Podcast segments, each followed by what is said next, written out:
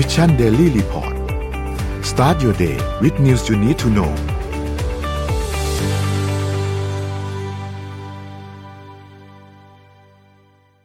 สวัสดีครับ ยินดีต้อนรับทุกท่านนะครับ เข้าสู่ Mission Daily Report นะครับสำหรับเช้าวันนี้วันที่สิบนะครับ พฤศจิกายนครับ นนท์มาพอดีครับ พี่แนะนำให้แล้วครับ ต่อเลยต่อได้เลยครับ ได้ครับ สวัสดีพี่โทมัสสวัสดีพี่อ้อมครับ สวัสดีครับ ครับ วันนี้สวัสดีครัวันบที่ สิบนะครับ เดือนพฤศจิกายนนะครับ ก่อนเข้าสิบเอ็ดสิบเอ็ดในวันพรุ่งนี้นะครับ ก็เตรียมเงินเตรียมใจกันไว้ให้ดีๆนะครับ เดือนนี้มีจังหวะช้อปปิ้งหลายอันนะครับ ช่วงปลายเดือนก็มี Black Friday ด้วยเพราะฉะนั้นก็ระมัดระวังกันด้วยนะครับ เดือนนี้มีหลายอันมีหลายอีเวนต์นะครับเซฟเงินกันดีๆ จะได้อยู่ได้ทุกเทศกาลช้อปปิ้งนะครับอ่าเดี๋ยววันนี้เราไปอัปเดตตัวเลขต่างๆกันครับ ว่าเป็นอย่างไรบ้างครับ พาไปดูตัวเลขล่าสุดครับ เมื่อคืนนี้นะครับเมื่อวานนี้เซตบ้านเราติดลบ 0.62เปอร์เซ็นะครับอยู่ที่ 1,622.45 นะครับ ถัดมาครับหุ้นต่างประเทศครับ อยู่ที่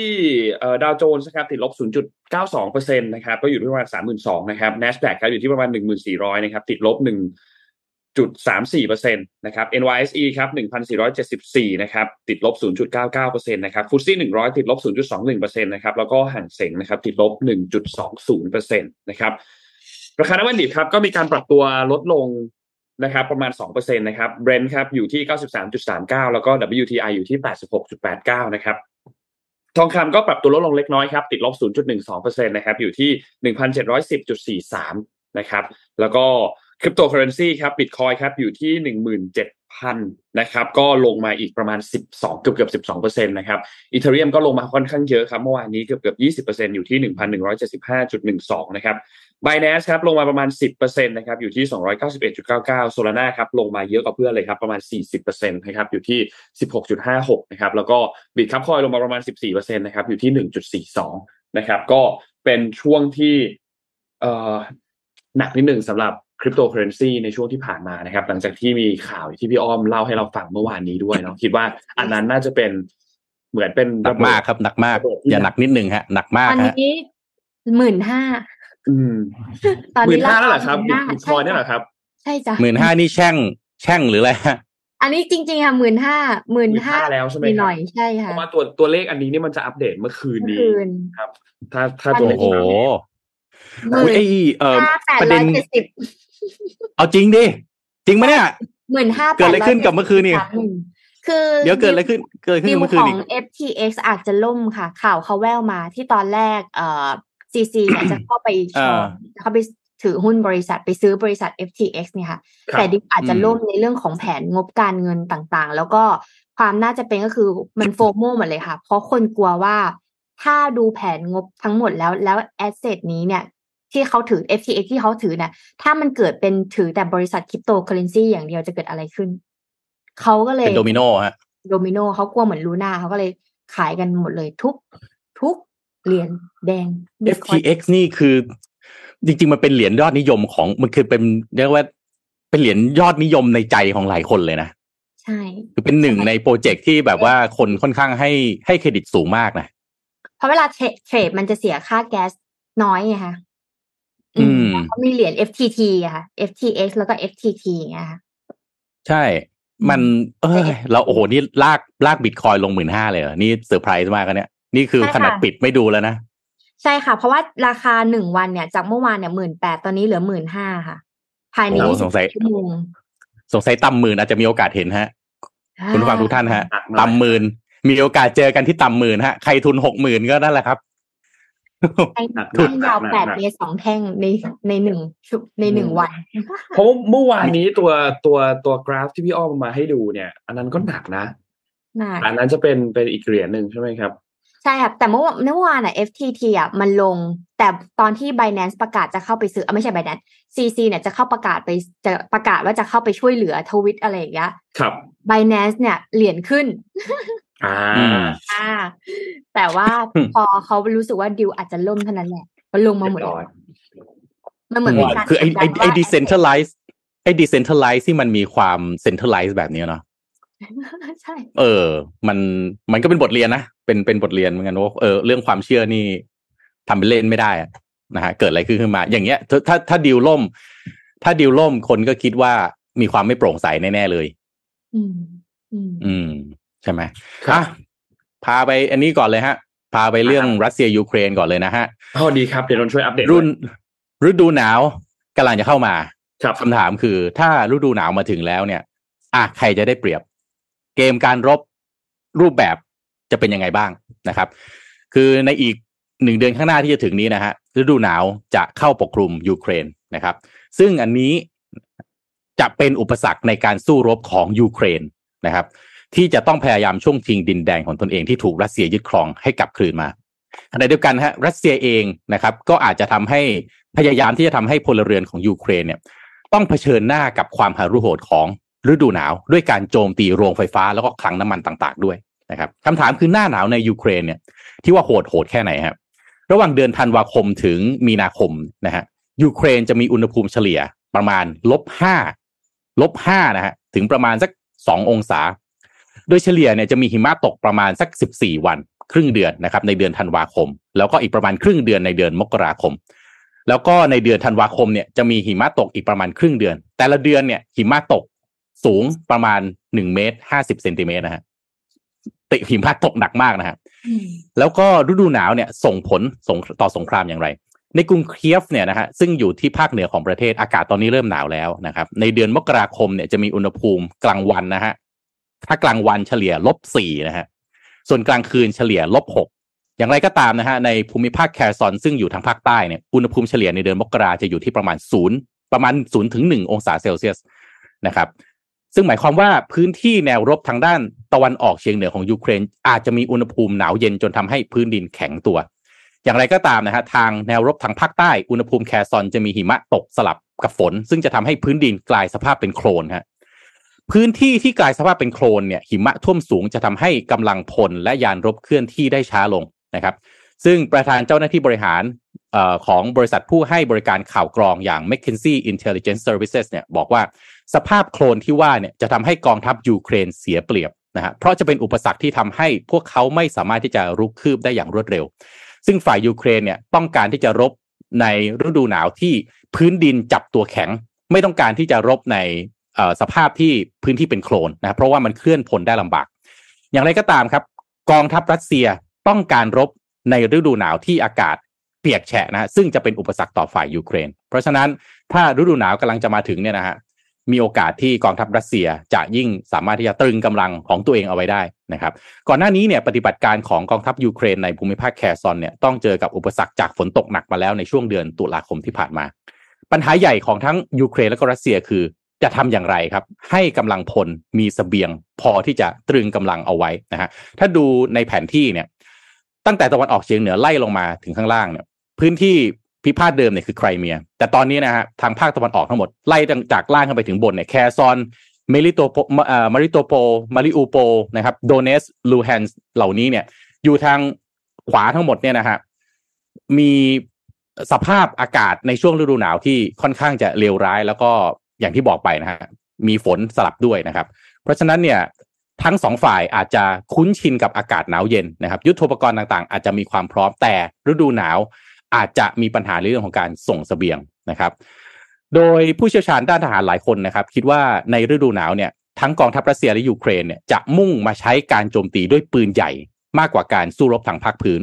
นะครับ นักวิจัยด้านกลาโหมจาก King's College มหาวิทยาลัยลอนดอนนะครับบอกว่าในฤดูหนาวการส่งเสบียงและยุทธภัณฑ์จะทำได้ยากกว่า แล้วก็กำลังพลก็มีความเสี่ยงที่เผชิญกับปัญหาขาดเคลียงขาดแคลนเสบียงมากขึ้น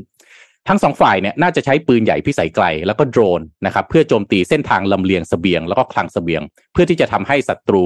สูญเสียทรัพยากรนะครับหมอกแล้วก็พายุหิมะนะฮะจะส่งผลกระทบต่อความสามารถในการมองเห็นเป้าหมายของปืนใหญ่แต่ละฝ่ายนะครับ ก็ รัสเซียนะฮะจะมุ่งเป้าไปที่พลเรือนยูเครนในฤดูหนาวนี้หรือเปล่านี่คือคำถามด้วยนะครับ เพราะว่าที่ผ่านมาเนี่ยรัสเซียระดมโจมตีย่านที่อยู่อาศัยของพลเรือนนะครับ รวมถึงสาธารณูปโภคต่างๆ เช่นโรงผลิตไฟฟ้า แล้วก็น้ำประปานะครับ พลเรือนมีโอกาสสูงครับ ในช่วงฤดูหนาวที่อาจจะตกเป็นเป้าหมายนะครับ โดยโดนโจมตีในพวกเรื่องของระบบสาธารณูปโภคเพื่อให้ขาดการให้ความอบอุ่นนะครับ ซึ่งตอนนี้เนี่ยผู้คนในยูเครนก็พยายามที่จะสำรองเชื้อเพลิงต่างๆ ซึ่งในเชื้อเพลิงต่างๆ ตอนนี้รวมไปถึงไม้ฟืนเลยด้วยนะฮะเตาผิงเตาอั้งโล่นะครับ โรงพยาบาลเองก็ซื้อเครื่องปั่นไฟของตัวเองเตรียมเอาไว้แล้วนะครับ อีกหนึ่ง key man ที่สำคัญในช่วงหน้าหนาวที่จะมาถึงครับ การทำการรบในปัจจุบันของรัสเซียเนี่ยอยู่ภายใต้การควบคุมของนายพลที่ชื่อว่าเซอร์เกย์ซูโรวิกินนะครับที่เพิ่งได้รับการแต่งตั้งเป็นผู้บัญชาการรบคนใหม่ ของกองทัพรัสเซียในยูเครนเซอร์เกย์ซูโรวิกินเนี่ยได้รับนะฮะสมญานามว่า General Armageddon นายพลอาร์มาเกดอนฮะเพราะว่ามักที่จะใช้วิธีรุนแรงเกินกว่าที่ควรจะเป็นในการบัญชาการรบในรัสเซีย แล้วก็สมรภูมิสมรภูมิอื่นๆที่ผ่านมา ซึ่งอันนี้แหละ เป็นสิ่งที่น่ากลัวว่าเซอร์เกย์โซโรวิกินเนี่ย อาจจะเรียกว่าอยู่ดีๆเกิดบ้าพลังขึ้นมาและโจมตีขนาดใหญ่กะที่จะเช็คบิลในช่วงฤดูหนาวเนี่ย ก็จะเป็นเรื่องใหญ่มากๆนะครับพลเรือนในยูเครนเนี่ยอาจจะต้องเผชิญกับเอ่อเรียกว่าสภาพการที่ร้ายแรงมากขึ้นไปอีกนะครับ นี่ล่าสุดนี่เอ่อเข้าใจว่า World Economic Forum นี่ประกาศ GDP forecast ของปีหน้าออกมานี่ยูเครนติดลบสามสิบห้าเปอร์เซ็นต์นะฮะอืมน่ากลัวมากนะครับ ก็ติดตามเรื่องของสงครามนี้กันต่อไปจากเดิมที่คิดว่าน่าจะไม่น่าจะยืดเยื้อขนาดนี้นะครับ นี่กลายเป็นว่าจะ ยืดเยื้อไปถึงปีหน้ากันแล้วนะครับ อืจริงๆเมื่อวานนี้เนี่ยจากเพิ่มเสริมจากที่พี่โทมัสอ่าให้ข้อมูลนะครับ ก็คือรัฐมนตรีกระทรวงกลาโหมรัสเซียเองเนี่ยก็ก็มีการออกคำสั่งเหมือนกันนะครับ ผ่านทางโทรทัศน์ให้มีการถอนกำลังทหารออกจากเมืองเคอร์สัน ซึ่งเป็นเมืองที่อยู่ทางตอนใต้ของยูเครนเนี่ยนะครับ แล้วก็เป็นเป็นจุดยุทธศาสตร์อันหนึ่งที่สำคัญในสงครามนี้เหมือนกันนะครับ ซึ่งก็อย่างอย่างที่นนคิดว่า ประเด็นเรื่องหน้าหนาวนะครับ พี่โทมัส อันเนี้ยน่ากลัว และรวมถึงการส่งคนเข้าไปของ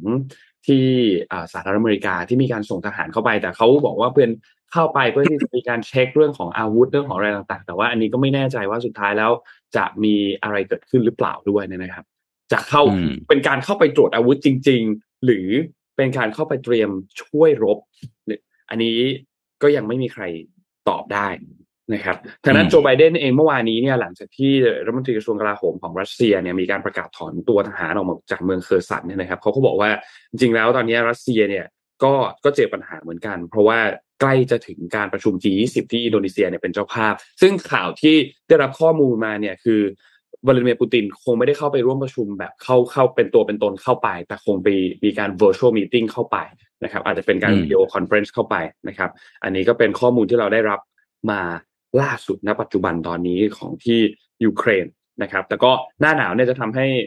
เกมเปลี่ยนไปพอสมควรเลยครับ ความการแย่งชิงความได้เปรียบเนี่ยจะจะเปลี่ยนไปพอสมควรเหมือนกัน รวมถึงไม่ใช่แค่ที่ยูเครนเท่านั้น แต่เป็นที่อื่นด้วยนะครับ ยุโรปเองอืมหน้าหนาวก็จะสร้างปัญหาให้ที่ยุโรปไม่มากก็น้อยนะครับ ในเชิงของเรื่องอาราคาของพลังงานนะครับ ทั้งน้ำมันเองทั้งก๊าซธรรมชาติเองทั้งและทุกๆอย่างเลยนะครับ เพราะว่า พลังงานก็จะเป็นที่ต้องการมากขึ้น โดยเฉพาะอย่างยิ่งในการเอามาทำความร้อนให้ความอบอุ่นกับคนเนี่ยนะครับ นี่ก็พูดรอพูดถึงพลังงานพูดถึงพลังงานพี่ต่ออีกข่าวหนึ่งได้นะได้ฮะได้ครับได้เลยครับการผลิตเรื่องของพลังงานหมุนเวียนนะครับ ตอนนี้ในยุโรปเนี่ย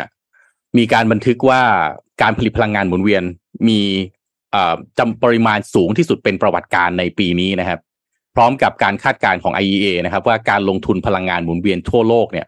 จะเพิ่มขึ้นเป็น 2 ล้านล้านเหรียญสหรัฐภายในอีกประมาณ 10 ปีข้างหน้านะครับ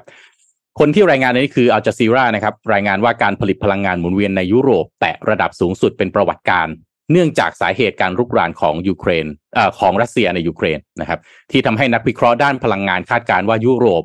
ต้องพยายามที่จะ move on ไปที่การสร้างพลังงานสะอาด เพื่อที่จะยืนอยู่ให้ได้ด้วยตนเอง แทนที่จะพึ่งพิงแหล่งพลังงานจากรัสเซียนะครับ อย่างไรก็ตามครับก็มีนักวิเคราะห์อื่นๆ ก็คาดว่าการปล่อยมลพิษในยุโรป ก็น่าจะลดลงจากภาวะเศรษฐกิจถดถอยด้วยนะครับ ที่คาดการณ์กันทั่วไปเนี่ยนะฮะรวมถึงความเข้มงวดด้านพลังงาน แล้วก็การปรับเปลี่ยนของอุตสาหกรรมต่างๆ ที่ก้าวสู่โลกของดิจิทัลมากขึ้นนะครับ นับตั้งแต่เดือนมีนาของปีนี้ที่ผ่าน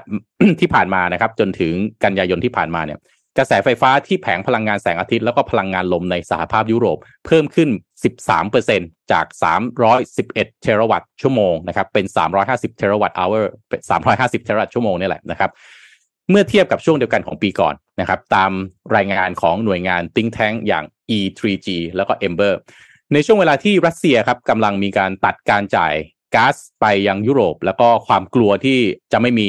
ไฟฟ้าใช้นะครับก็ดึงดูดให้การผลิตพลังงานหมุนเวียนมีความมั่นคงมากกว่าเดิมนะครับ ซึ่งก็อาจจะเป็น เรื่องดีในเรื่องร้ายๆหรือเปล่านะครับ คือมีสงครามเกิดขึ้นนะครับ ความมั่นคงของด้านพลังงานไม่แน่นอนนะครับ โลกก็เลยต้องหันมาผลิตพลังงานสะอาดมากขึ้นนะครับ ตามรายงานของสำนักงานพลังงานระหว่างประเทศหรือ IEA นะครับผู้ผลิตน้ำมันนะครับ ซึ่งในในที่นี้รวมถึงรัสเซียด้วย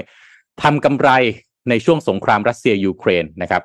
ของกลุ่มผู้ผลิตน้ำมันเนี่ยสูงถึง 2 ล้านล้านเหรียญสหรัฐนะครับในขณะที่หน่วยงานอย่าง E3G แล้วก็ Ember บอกว่า การผลิตไฟฟ้าจากพลังงานแสงอาทิตย์และก็ลม จะช่วยประหยัดการนำเข้าก๊าซนะครับได้สูงถึง 70,000 ล้านลูกบาศก์เมตร หรือคิดเป็นมูลค่าถือสูงถึงเกือบ 1 0 0 0 0แสนล้านเหรียญสหรัฐนะครับ ผู้รายงานข่าวจากอาจาซิราเนี่ยบอกว่าสงครามเนี่ยมีผลหลักๆเนี่ยสองอย่างครับ อย่างแรกเนี่ยทำให้เกิดการเร่งการติดตั้งโครงการที่อยู่ในไพป์ไลน์ต่างๆ โครงการต่างๆนะครับ แล้วก็สองนำไปสู่ความพยายามที่เพิ่มขึ้นของ ชาติสมาชิกที่มีผลกระทบนะครับ ต่อความมั่นคงด้านพลังงานนะครับเพราะฉะนั้นอุตสาหกรรมที่ใช้พลังงานมาก ๆ เช่นโลหะนะครับ ด้วยราคาพลังงานที่สูงขึ้นเนี่ยทำให้ถูกบีบให้ต้องย้ายออกจากพื้นที่ที่ค่าพลังงานแพงอย่างในยุโรปนะครับ ส่วนพลังงานหมุนเวียนจะถูกเอามาใช้มากขึ้น ถึงแม้ว่าจะมีเงินไม่เพียงพอที่จะขยายธุรกิจนะครับ เพราะว่ารัฐบาลยุโรปเนี่ยให้เงินช่วยเหลือ ห้าถึงห้าถึงแม้ว่ารัฐบาลยุโรปเนี่ยให้เงินช่วยเหลืออุตสาหกรรมต่างๆ สูงถึงห้าแสนล้านเหรียญสหรัฐนะฮะแต่ก็ยังไม่เพียงพอที่จะทำให้ทุกอุตสาหกรรมสามารถที่จะ survive ได้ในช่วงเวลาแบบนี้นะครับ ก็นี่คือผลกระทบของสงคราม ก็เป็นอาจจะเป็นเรื่องดีๆ แต่มันก็เป็นเรื่องดีๆ ในเรื่องที่มันแย่มากๆนะครับ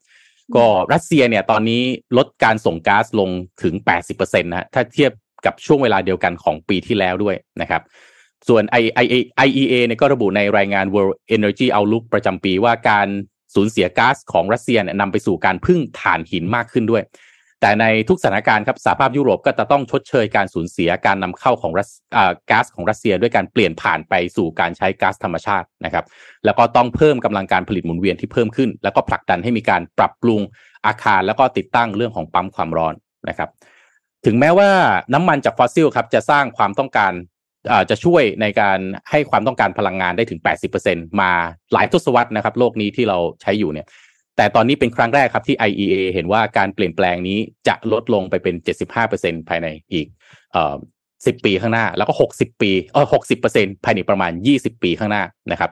เพราะฉะนั้นโลกกำลังปรับเปลี่ยนไปสู่โลกของพลังงานหมุนเวียนนะครับ ด้วยปัจจัยจากสงครามก็ไม่รู้จะคิดยังไงดีฮะ ชื่นชมดีไหม หรือว่า สลดทถูหรือยังไงดีนะฮะมันต้องสวายปะมันก็ต้องเอาตัวรอดให้ได้ในในทุกๆมิติอะก็ครับ ชื่นชมไหมก็ ไม่รู้พูดไปออกเหมือนกันนะแต่ทำไม่ไม่ได้ ก็อาจจะเป็นเรื่องดีๆ บ้างในในมุมของหลังจากที่มันเกิดวิกฤตแล้วอะอืมอืมอืมอืมอะเชิญเลยครับต้อมครับพามา พี่อ้อมพี่อ้อมพี่อ้อมพาไปต่อไหมครับ หรือว่าเดี๋ยวให้นนไปก่อน ให้พี่นนก่อนได้ครับได้ครับ นนงั้นนนพามาต่อที่ข่าวของ midterm election ของที่สหรัฐอเมริกานิดนึงนะครับ อัปเดตกันต่อนะครับ คือตอนนี้เนี่ยผลการเลือกตั้งก็ยังไม่ออกหนึ่งร้อยเปอร์เซ็นยังมีบางจุดที่ยังไม่ไม่ครบนะครับ แต่ว่านนจะรายงานผลที่เรามีข้อมูลณล่าสุดตอนนี้นะครับสำหรับเก้าอี้ที่สภาสูงเนี่ยนะครับเซเนตเนี่ยนะครับ ตอนเนี้ย คะแนนเนี่ยเสมอกันอยู่ที่ 48 ต่อ 48 เราไม่ได้นับแค่เอ่อ35 ที่นั่งที่มีการเลือกตั้งเท่านั้นนะนนนับดูคะแนนภาพรวมเลยนะครับสำหรับเอ่อสวทั้ง 100 คนเลยนะครับคะแนนก็ยังเสมอกันที่ 48 ต่อ 48 นะครับ ก็ยังเหลืออีก 4 เก้าอี้ที่รอการนับคะแนนอยู่นะครับ ก็นับว่าค่อนข้างสูสีมากสำหรับสภาสูงนะครับ ส่วน House ครับหรือว่าสภาล่างหรือสสเนี่ยนะครับ ตอนนี้เนี่ยริพับลิกันเนี่ยนำอยู่ที่ 208 ต่อ 188 นะครับ ตัวเลขตัวนี้เนี่ยทั้งหมด 435 ที่นั่งเนี่ยนะครับ ก็ถ้าใครได้ครองเสียงมากกว่า 218 ที่นั่งก็จะครองเสียงข้างมากในสภาล่างหรือว่าครองเสียงข้างมากในสภาผู้แทนราษฎรหรือสสนะครับ อันนี้ก็ยังเป็นการรอคะแนนอยู่นะครับ เพราะว่ายังนับไม่เสร็จเรียบร้อยนะครับสำหรับที่ทางด้านของเก้าอี้ของเซเนตแล้วก็เก้าอี้ของ House ทั้งคู่ยังไม่เสร็จเรียบร้อย อันนี้คือข้อมูลจาก BBC นะครับ ส่วนข้อมูลอีกอันหนึ่งที่มาจากทางด้านของ เอ่อ The New York Times คล้ายๆกันครับ คือสวก็ยังเสมอกันที่ 400เอ้ย48 ต่อ 48 นะครับ ส่วนทางด้านสสเนี่ยมีแตกต่างเล็กน้อยนะครับเขาอยู่ที่ เดโมแครตเนี่ยมี 183 ที่นั่ง แล้วก็ริพับลิกันเนี่ยมี 207 ที่นั่งก็จะแตกต่างกันเล็กน้อย น่าจะมีการดีเลย์ในเรื่องของการนับคะแนนกันเล็กน้อยนะครับ ยังไง วันนี้ก็ยังต้องติดตามการนับคะแนนกันต่อสำหรับการเลือกตั้งที่สหรัฐนะครับ แต่เอาล่ะตอนนี้เนี่ยผลการเลือกตั้งอย่างที่บอกนะครับ ว่าก็ออกมาพอสมควรนะครับ แล้วก็ถ้าใครที่ได้ดูเข้าไปดูในชาร์ตอินโฟกราฟิกของเขาเนี่ยนะครับ คุณจะเห็นว่ามันมีทั้งตัวเลขที่เป็นเป็นรัฐที่มีทั้งสีแดงที่เป็นแดงเข้มไปแล้ว แล้วก็รัฐที่เป็นสีน้ำเงินที่เป็นน้ำเงินอ่อน หรือเป็นน้ำเงินเข้มไปแล้ว หรือเป็นแดงและเป็นแดงอ่อนนะครับ ซึ่งก็จะเป็นการนับคะแนนที่คร่าวๆอันหนึ่งกับเป็นแบบ exactly แล้วอันหนึ่งนะครับ เพราะฉะนั้นมันก็จะมีมีความเป็นสีเข้มกับมีความเป็นสีอ่อนอยู่ เราก็รอไอ้สีเข้มที่มันเป็นคะแนนจริง ๆ กันอีกทีหนึ่งซึ่งความเร็วในแต่ละรัฐเนี่ยมันก็จะใช้เวลาที่แตกต่างกันนะครับ ตัวสีอ่อนเนี่ยมันเป็นคะแนนที่ ยกตัวอย่างอย่างบางรัฐเนี่ยนะครับอย่างฟลอริดาเนี่ยนะครับกรรมการคณะกรรมการเลือกตั้งประจำรัฐเนี่ยเขาก็บอกว่าไอตัวบัตรคะแนนเรื่องล่วงหน้าเนี่ยถ้าออกจากซองไปรษณีย์ก่อนวันที่เปิดคูหาเลือกตั้งเนี่ยนะครับให้เอาบัตรคะแนนพวกนั้นเนี่ยไปใส่เครื่องนับคะแนนเลย มันก็จะช่วยย่นระยะเวลาในการนับคะแนนได้ มันก็จะมีตัวเลขต่างๆ ที่ออกมาเร็วกว่า แต่ก็อย่างไรก็ตามครับรอดูครับ คิดว่าส่วนใหญ่แล้วเนี่ยหลาย ๆ รัฐเนี่ยก็จะนับผลคะแนนกันเสร็จเลยตั้งแต่คืนวันเลือกตั้งวันนั้นเลย ก็คือช่วงดึก เนี่ยนะครับ คิดว่าบางรัฐอาจจะมีการใช้เวลาหลายวัน แต่ถ้าหากว่ามีปัญหาอะไรในบางรัฐ เช่น ไม่มีผู้สมัครได้รับเสียงเกิน 50%เนี่ยเขาก็ต้องมีการจัดเลือกตั้งซ่อมครั้งที่ 2 เกิดขึ้นนะครับ ซึ่งการเลือกตั้งซ่อมครั้งที่2เนี่ยตามตารางแล้วเนี่ยจะจัดขึ้นในวันที่ 6 ธันวาคมนะครับ เพราะฉะนั้นรัฐไหนที่ผู้สมัครไม่ได้คะแนนเกิน 50%ก็จะต้องมีการเลือกตั้งซ่อมกันใหม่อีกครั้งหนึ่งนะครับ ซึ่งก็อาจจะทำให้เกิดว่า ในช่วงเวลาตอนนั้นอาจจะมีพรรคการเมืองใดพรรคการเมืองพรรคการเมืองหนึ่งที่ครองเสียงอยู่ในสภาเยอะกว่า แต่พอผลการเลือกตั้งออกมา100%เรียบร้อยแล้วก็อาจจะมีการพลิกคะแนนกลับมานะครับ ก็รอติดตามกันดู แต่ว่าอย่างไรก็ตามตอนนี้เนี่ย ภาพรวมแล้วเนี่ยนะครับสวค่อนข้างใกล้เคียงกัน คิดว่าอาจจะเป็นภาพเดิมที่คล้าย ๆ ก่อนหน้านี้ก็คือไปตัดเสียงกันที่คะแนนสุดท้ายของคามาลาแฮร์ริสก็คือรองประธานาธิบดีนะครับ ส่วนสภาล่างเนี่ย จะต้องรอดูกันอีกทีหนึ่งครับ แต่ว่าก็ค่อนข้างชัดเจนว่าเดโมแครตเนี่ยมีโอกาสเสียเก้าอี้ไปค่อนข้างเยอะนะครับ และก็จะเสียสิทธิ์ในการครองเสียงข้างมากในสภาล่างด้วยนะครับนั่นหมายความว่ามันก็จะเป็นการคานอำนาจกัน คล้ายๆ ตอนยุคของโดนัลด์ทรัมป์ช่วงหนึ่งที่มีพักหนึ่งครองเสียงสภาสูงพักหนึ่งครองเสียงสภาล่าง การจะผ่านอะไรต่างๆ เนี่ย ก็มีความยากพอสมควร แต่ก็เป็นเรื่องปกติในช่วงครึ่งหลังของวาระประธานาธิบดีสองปีที่เหลือนะครับ ก็รอติดตามดูครับ midterm election ของที่สหรัฐอเมริกาครับ ว่าจะเป็นอย่างไรครับ อืมแดงกันทั่วหน้า ต่อเลยครับ ของอ้อมค่ะวันนี้เนี่ยเมื่อเมื่อกี้เรามีข่าวเรื่องสงคราม แล้วก็ข่าวเรื่องการเมืองใช่ไหมคะ อันนี้อีกข่าวหนึงอืมที่น่าจะเจอกันมาก ๆ ในช่วงนี้ก็คือ เดี๋ยวตอนแรกพี่สมัติจะจะเล่าก็คือฝั่งของ Facebook ได้ lay off พนักงานประมาณหนึ่งหมื่นหนึ่งพันกว่าคนนะคะ แล้วก็เอฟเฟกกับ business อะไรบ้าง แต่ว่าเดี๋ยวของอ้อมเนี่ยจะพามาที่ฝั่งของดิสนีย์ค่ะดิสนีย์เนี่ยมีทำไมฮะเล y o อ f อีกเหรอฮะไม่ใช่ไม่ได้ lay off อ๋อโอเคดิสนีย์เนี่ยมีแผนจะนำเข้าสู่โลกเมตาเวิร์สค่ะ เดี๋ยวเรามาดูว่ามันจะโอเคจริงหรือเปล่านะคะ เพราะว่าเหมือนที่เราได้เห็นเนี่ยก็คือฝั่งของ Facebook หรือว่า Metaverse เนี่ยเขาลงทุนแบบ เท่าไหร่นะเก้าพันเก้าพันกว่าล้านนะคะ ในการที่จะลงทุนในโลกเมตาเวิร์สแต่ว่าผลประกอบการติดลบกำไรไม่เกิดนะคะ คราวนี้เนี่ยฝั่งของดิสนีย์เนี่ยฝั่งของบ๊อบเอ่อเชเปกนะคะ CEO ดิสนีย์ได้กล่าวไว้ว่า Disney Plus จะถูกนำมาสตรีมในโลกของ Metaverse ค่ะ โดยสร้างอืมประสบการณ์ใหม่ และการเล่นเครื่องเล่นต่างๆ ในโลกเสมือนจริงนะคะ ปัจจุบันดิสนีย์เนี่ยกำลังเตรียมตัวสำหรับการเฉลิมฉลองครบรอบ 100 ปีนะคะ โดยเชเปกเนี่ย CEO ของดิสนีย์ตั้งใจจะนำ Metaverse มาเป็นส่วนหนึ่ง และเป็นอีกช่องทางหนึ่งนะคะสำหรับดิสนีย์โดยผู้ชมสามารถเข้ามาเล่นเครื่องเล่น และมีปฏิสัมพันธ์กับตัวละครต่างๆ ได้ในโลกของ Metaverse นะคะ ผู้คนนะคะก็ยังสามารถที่จะชมสวนสนุกของจริงได้ผ่านการสตรีมมิ่งแต่ก็ยังมีอีกหลายเสียงนะคะ ที่วิจารณ์ว่าการนำเสนอแนวทางใหม่นี้เนี่ย อาจจะทำให้ดิสนีย์เสียฐานลูกค้าไปได้ค่ะ และถ้าดิสนีย์หยุดการขึ้นราคานะคะ ลูกค้าอาจจะกลับมาพิจารณาในการเที่ยวสวนสนุกอีกครั้ง เพราะตอนนี้ตั๋วขึ้นราคานะคะ ของดิสนีย์แล้วก็มีการจำกัดคนในการเข้าไปเล่นด้วยนะคะดิสนีย์เนี่ยมีแผนจะนำตัวเองเข้าไปสู่ในโลกเมตาเวิร์สนะคะ โดย เอ่อบ๊อบเอ่อแชร์เบสนะคะ ได้กล่าวไว้ว่า Metaverse จะถูกสตรีมมิ่งผ่านแพลตฟอร์มต่างๆ เช่น Disney Plus และเพื่อให้ 90%ของผู้คนที่ไม่เคยมีประสบการณ์ในสวนสนุกเนี่ย สามารถเข้ามาสัมผัสในโลกของ Metaverse ได้นะคะแล้วก็แม้จะมีการคัดค้านว่าหลายๆเสียงนะ บอกว่าถ้าสมมติว่าดิสนีย์เนี่ยทำแบบนี้อาจจะเสียเขาเรียกว่า DNA ของดิสนีย์ไปในการเที่ยวสวนสนุกเนี่ย เราเราจินตนาการว่าเราถ้าเราไปเที่ยวสวนสนุกในเมตาเวิร์สมันจะเป็นยังไง เพราะฉะนั้นเนี่ยสิ่งที่แชร์เปกนะคะ ตั้งใจให้ดิสนีย์อยู่บนโลกเมตาเวิร์สเนี่ยเพื่อที่จะให้คนที่ไม่สามารถมาเที่ยวสถานที่จริงได้ด้วยตัวเองนะคะ สามารถเข้ามาจอยได้นะแล้วก็หวังว่าจะสนุกได้ ซึ่งมันเป็นข้อถกเถียงค่ะ เพราะว่า 90%ของผู้ที่มีรายได้น้อยเนี่ยที่ไม่สามารถเดินทางเที่ยวสวนสนุกเนี่ย พวกเขาเนี่ยจะมี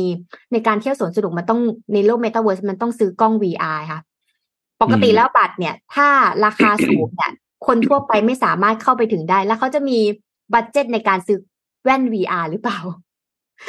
ระหว่างไปซื้อตั๋วไปเล่นจริง ๆ กับซื้อแว่น VR มาเล่นอยู่ที่บ้านจะเกิดอะไรขึ้นนะคะ ซึ่งปัจจุบันเนี่ยค่าถามว่าแพงไหม ซึ่งปัจจุบันค่าเข้าสวนสนุกดิสนีย์นะคะ ที่แคลิฟอร์เนียนะ ราคากว่า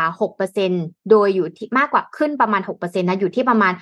164 เหรียญนนะคะ หรือที่ประมาณ 6,133 บาทนะคะสำหรับซิงเกิลพาสจะเข้าสวนสนุกมากกว่า 1 แห่งถูกปรับขึ้น 9%นะคะ จาก 319 เหรียญหรือ 11,929 บาทต่อวันนั่นเองนะคะคราวนี้ดูผลประกอบการที่ผ่านมาของดิสนีย์นะคะ รายงานผลประกอบการไตรมาสที่ 4 ตาม ปีงบการเงินบริษัทนะคะ ก็คือวันที่ 1 ตุลาคมที่ผ่านมานะคะ ภาพรวมรายได้เนี่ย เพิ่มขึ้น 9%เทียบกับไตรมาสเดียวในปีก่อนๆนะคะ โดยเพิ่มขึ้น 9%เนี่ยอยู่ที่20,150 ล้านดอลลาร์นะคะ เป็นการเติบโตที่มาจาก สวนสนุกและลิขสิทธิ์นะคะ ในขณะที่ธุรกิจสื่อบันเทิงเนี่ยมีรายได้ลดลง 3%บริการสตรีมมิ่ง Disney Plus นะคะมีลูกค้าเพิ่มขึ้นอีก 12.1 ล้านรายนะคะทำให้จำนวนสมาชิกรวมมีทั้งหมด 164.2 ล้านรายนะคะ อย่างไรก็ตามเฉพาะส่วนธุรกิจสตรีมมิ่งทั้งหมดนี้เนี่ยรวม Hulu กับ ESPN Plus ด้วยนะคะ ก็ขาดทุนจากการดำเนินงานมากขึ้นเป็น 1,474 ล้านดอลลาร์นะคะ โดยมีรายได้เพิ่มขึ้นเป็น 4,907 4,907 ล้านดอลลาร์นั่นเองนะคะ ก็ตั๋วขึ้นทุกอย่างขึ้นหมดนะคะ แล้วก็จะเข้ามาสู่โลก Metaverse ด้วยอ่าอืมเอ๊ะเอ่อเฟซบุ๊กมาร์คซักเคอร์เบิร์ดเขาเป็นคนเปิดเรื่อง Metaverse เองนะ แล้วเขาก็ทำให้ทำให้คนอื่นที่เข้า Metaverse ตอนนี้ก็คือโดนไปด้วยคือไอ้ทำ Metaverse เหรอขาดทุนแน่ๆอะไรเงี้ยโดนไปด้วย คืออยู่สภาพโดนเพื่อนล้อกันหมดเลยตอนเนี้ยใครทำ Metaverse อะแต่ว่า ก็จริงเห็นด้วยนะฮะดิสนีย์อะมีคอนเทนต์มหาศาลมากอืมแล้วถ้าใครเคยไปดิสนีย์แลนด์จะรู้ว่าปัญหาอย่างหนึ่งคือมันต่อคิวนานนะฮะ คือประสบการณ์มันดีอะแต่โอ วันหนึ่งเนี่ย เอาได้สักเจ็ดเครื่องนี่พี่ว่าเก่งแล้วหนึ่งหมื่นกว่าบาทอะได้เจ็ดเครื่องนี่ก็เทพแล้วนะ ต้องไปตั้งแต่กี่โมง ใช่แล้วแบบนี่ก็คือต้องไปรอตั้งแต่แบบเช้าตรู่เลยนะ เสร็จแล้วพอประตูเปิดปั๊บต้องรีบวิ่งอะตักตักตักตักตักเข้าไปคือแบบ โดยเฉพาะเครื่องแบบแฮร์รี่พอตเตอร์หรืออะไรพวกนี้ที่แบบว่ามันแบบฮอตฮิตเนี่ยรีบวิ่งเลยตักตักตักไปไปนั่นก่อนหมื่นกว่าบาทนี่คืออนาคตเนี่ย ยังไงพี่เชื่ออย่างหนึ่งว่าไอ้แว่น VR เนี่ยมันราคาถูกแน่นอนอยู่แล้ว ถูกกว่าตั๋วดิสนีย์ยังไงก็ถูกกว่าแน่นอนตั๋วดิสนีย์ยังไงมีแต่ราคาขึ้นไม่มีทางราคาลงอยู่แล้วอืมเพราะยังไงสร้างสวนสนุกเนี่ยมันไม่ได้สร้างกันง่ายๆใช่ไหมมันไม่ได้สเกลได้อะแต่ไอ้แว่นเนี่ยครับมันมีโอกาสสเกลได้ ลองนึกถึงเด็กแอฟริกาครับ ใช่ไหมฮะหรือว่าเด็กในกัมพูชาอย่างเงี้ย ไปพูดดิสนีย์แบบคืออะไร ไม่มีโอกาสได้ไปอยู่แล้ว อาจจะรู้จักมิกกี้เมาส์มินนี่เมาส์โดนัลด์ดักใช่ไหมแต่โอกาสจะไปมันไม่มีมันแทบจะเป็นไปไม่ได้เลยอะถ้ามีก็คือแบบเหมือนกับแบบโอ้มีคนใจดีพาไปเป็น CSR อย่างหนึ่งแต่ว่าแว่นเนี่ยมันอย่างน้อยมีโอกาสที่ทำให้คนเข้าถึงได้ คืออืมคือแว่นเนี่ยมันไม่ได้เราอย่าไปมิสลีดมันนะมันไม่ได้มาแทนประสบการณ์เดิม มันเหมือนกันการซื้อของช้อปปิ้งเนี่ยใช่ไหมฮะคุณซื้อของสิบเอ็ดสิบเอ็ดเนี่ย มันก็ไม่ได้มาทดแทนประสบการณ์เดิมในการไปเดินห้าง ไปเดินห้างเนี่ยเราไม่ได้ซื้อของอย่างเดียวใช่ป่ะกินข้าวบางซื้อไอ้นู่นไอ้นี่ไปเจอคนบางทีบางคนไปพบรักกันใช่ไหมฮะที่การเดินห้าง แต่การซื้อสิบเอ็ดสิบเอ็ดซื้อของออนไลน์บน Shopee Lazada อันนี้มันคือมาตอบสนองความต้องการขั้นพื้นฐาน คืออยากได้ข้าวอยากได้น้ำอยากได้อะไรที่แบบเออรู้แน่ๆอยู่แล้ว ก็กดเข้าไปซื้อเลยใช่ไหมฮะมันมันมันไม่ได้มาทดแทนกัน ใช่ไหมครับ อืมอะนี่ พี่เสริมให้นิดนึงเรื่องของอ้อมพูดถึงดิสนีย์ใช่ไหมฮะ ก็แววๆที่หลายคนติดตามข่าวกันมาที่ Meta บอกว่าจะปลดพนักงานนะครับ ก็ล่าสุดเมื่อวานนี้ก็มีข่าวออกมา จะเรียกว่า confirm แล้วก็ได้นะครับ จากรอยเตอร์นะครับว่า Meta ยืนยันปลดพนักงานครั้งใหญ่ถึง 11,000 คนนะครับ ซึ่งมากที่สุดในบรรดาบริษัทเทคโนโลยีนะครับที่ประกาศปลดพนักงานในปีนี้นะครับครับก็ด้านผู้บริหารก็ออกมาบอกฮะยอมรับนะครับว่ามองการเติบโตในแง่ดีเกินไปจน ต้องมาปลดพนักงานออกนะครับ ก็หนึ่งหมื่นหนึ่งพันคนเนี่ยคิดเป็นสิบสามเปอร์เซ็นตนะสิบสามเปอร์เซ็นเยอะมากคือนั่งนั่งอยู่สิบคนเนี่ยเพื่อนหายไปหนึ่งคนนะคิดดูแล้วกัน เยอะนะนะครับ ก็เป็นการปลดพนักงานครั้งใหญ่ที่สุดนะครับ เพราะว่า Meta ต้องต่อสู้กับต้นทุนการดำเนินงานที่สูงขึ้นนะครับ แล้วก็ตลาดโฆษณาที่จะเรียกว่ามันไม่ได้เติบโตมากนักนะครับ แล้วก็ เป็นการปลดพนักงานครั้งใหญ่ที่สุดในประวัติศาสตร์ 18 มี 18 ปีของ Meta นับตั้งแต่ก่อตั้งมานะครับครับ ส่วนพนักงานที่ถูกปลดครับเมตาก็จะมีการชดเชยพนักงานนะครับ ทั้งการจ่ายชดเชย 4 เดือน ประกันสุขภาพระยะเวลา 6 เดือน จัดศูนย์ช่วยเหลือนะครับ ในการช่วยเหลือด้านการจัดหางานใหม่ให้กับพนักงานที่ถูกปลดออกในครั้งนี้นะครับ ก่อนหน้านี้ก็ Wall Street Journal ก็รายงานว่า Mark Zuckerberg นะครับผู้ก่อตั้งนะครับ ยอมรับกับ ที่ประชุมคณะกรรมการบริหารบริษัทว่าตนเองขอรับผิดชอบต่อความผิดพลาดที่เกิดขึ้นนะครับ เพราะว่ามองภาพการเติบโตในแง่ดีเกินไป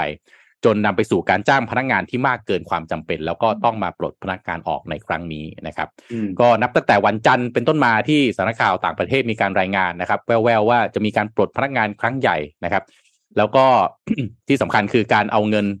ไปลงทุนต่อในธุรกิจ Metaverse ซึ่งเป็นเป้าหมายใหญ่ของบริษัทนะครับ ข้อมูลล่าสุดในเดือนกันยายนที่ผ่านมา Meta มีพนักงานทั่วโลกประมาณ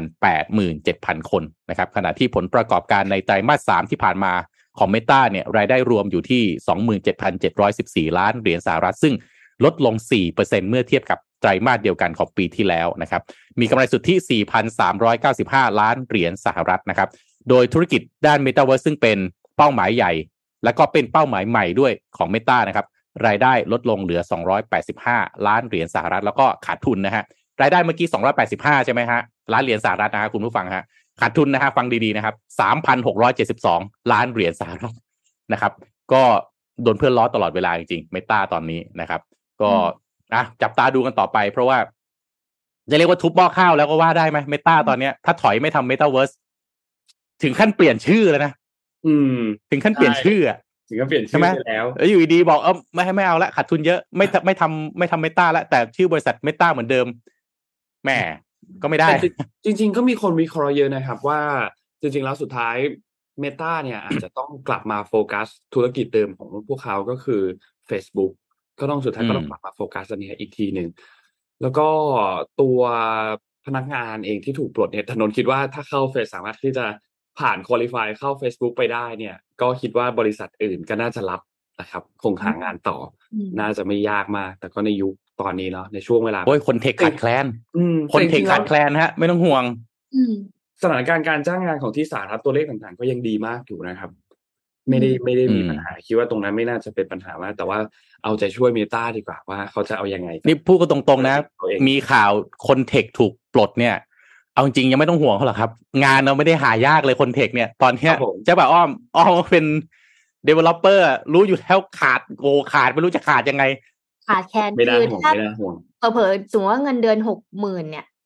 ถ้าคู่แข่งมารู้เนี่ย ช้อนไปก็คือเท่าหนึ่งอะแสนห้าอย่างเงี้ยเออมันโอ้มันมันเยอะมาก แล้วก็ตอนมันนี้ขนาดนั้นอะเออมันขนาดนั้นมันไม่ใช่ มันไม่ใช่แค่มีแค่ Facebook นะคะ อย่าง Twitter ก็แพลนว่าจะปลดพนักงานห้าสิบเปอร์เซ็นต์อย่างเงี้ย จากที่อืมอีลอนมัสเข้าไปหรือแม้แต่ Salesforce อย่างเงี้ยค่ะ Salesforce ก็ปลดพนักงานเพิ่มขึ้นประมาณแบบ ตอนนี้มีเจ็ดหมื่นสามพันคนปลดประมาณหลักไม่ถึงไม่ถึงพันเนี้ยค่ะทวิตเตอร์เนี่ยทวิตเตอร์เนี่ยน่าสนใจมากนะ ภายใต้ภายใต้การนำของอีลอนมัสที่เปลี่ยนแปลงไปเนี่ยจะจะจะทำให้มันดีจะดีขึ้นไหมหรือว่าจะแย่ลงเนี่ยอันเนี้ยโนว่าน่าน่าสนใจมากเหมือนกัน เพราะว่าอย่างเอ่อเขาเรียกว่าอะไรอะ ใช้คำว่าเซเลบทวิตก็ได้ของไทยอาจจะเฉยๆไม่ได้ยังไม่ได้ขยับเยอะมาก แต่ของต่างอืมประเทศเนี่ยมีการออกมาพูดถึงเรื่องเนี้ย กันเยอะเหมือนกันว่า เอ่อเขาก็รอติดตามกัน บางคนก็บอกว่าหวังว่า Twitter จะมีสังคมที่ดีขึ้น บางคนก็บอกว่าคิดว่าภายใต้การนำของอีลอนมัสเนี่ยไม่น่ารอด น่าจะแย่ลงอะไรเงี้ย ก็ก็มีหลายมุมมองเหมือนกัน เมื่อวานนี้เนี่ย ยกตัวอย่างอย่างเช่นเอ่อการ verify ช่อง verify account เนี่ยให้เป็น official อืม account เนี่ยที่เขาจะเก็บตัวเงิน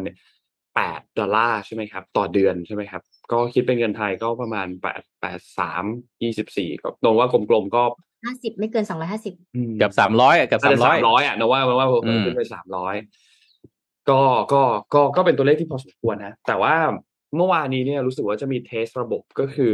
ภายใต้ชื่อครับ ปกติแล้วเนี่ย Twitter เนี่ยชื่อมันจะเป็นสมมติว่าชื่อนายเอ่อ A B C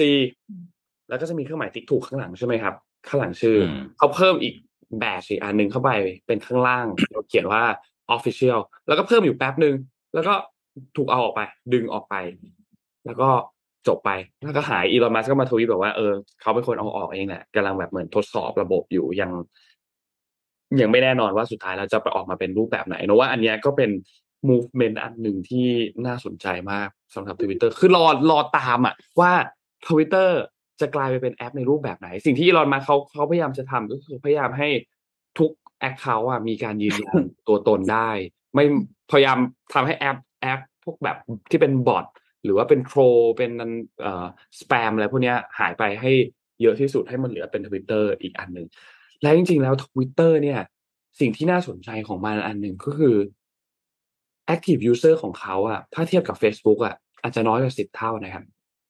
อืมน้อยกว่าสิบเท่าเลย แต่ว่าสิ่งที่เกิดขึ้นใน Twitter การพูดคุยกันที่เกิดขึ้นใน Twitter อะสร้างแรงกระแสที่ออกมาสู่สังคม ไม่มากก็น้อยนะโนว่าอืมอันเนี้ยก็เป็นอีกจุดหนึ่งที่เป็นโซเชียลมีเดียที่น่าสนใจมากๆเหมือนกัน แม้ว่า active user อาจจะไม่ได้เยอะเท่า Facebook แต่มันก็สร้างแรงอะไรบางอย่างออกมาสู่สังคมออกมาสู่ชีวิตจริงของคนเหมือนกัน ก็รอติดตามครับ Twitter ตอนนี้พี่รออย่างเดียวฮะทวิตเตอร์รอเมื่อไหร่โดนัลด์ทรัมป์จะกลับมาฮะเราจะได้มีข่าวเขาอ่านอ่านบ่อย ก็จริงครับนะฮะก็จริงครับก็จริงๆมีโดนัลด์ทรัมป์บวกกับอีลอนมัสโอ้โห รับประกันฮะ โลกนี้เออไม่สงบอีลอนนี่สุขแน่นอนคนตามใน Twitter เขาร้อยกว่าล้านนะร้อยกว่าล้าเอนอเยอะมากก็แกสารพัดจะหาทำทุกวันนะนะฮะอืม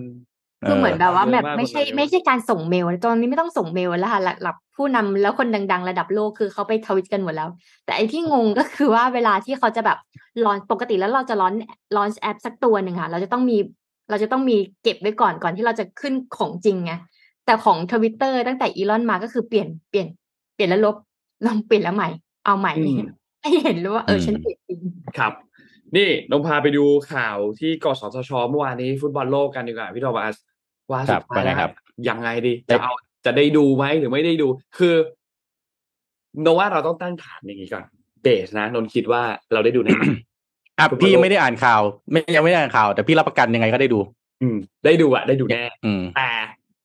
ยังไงเท่านั้นเองฝ่ายฝั่งฝั่งการเมืองเนี่ย อย่างพลเอกประวิตยเนี่ยเขาก็บอกว่าได้ดูชัวร์ไม่ต้องห่วงเป็นของขวัญปีใหม่ให้กับคนไทย เดี๋ยวได้ดูฟุตบอลโลกกันกำลังพูดคุยเรื่องอืมสัญญาเรื่องอะไรกันอยู่นะครับ ทีนี้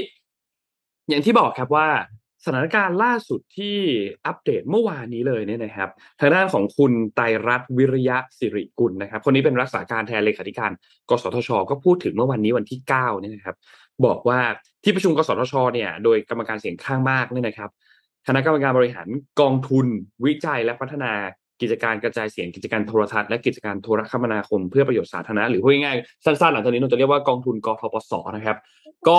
และก็สำนักงานกสทชเนี่ยมีการอนุมัติให้เงินมาเนี่ยนะครับหกร้อยล้านบาท ให้กับทางด้านของการกีฬาแห่งประเทศไทย หรือว่ากกทในการที่เอาเงินก้อนเนี้ย ไปซื้อลิขสิทธิ์ฟุตบอลโลก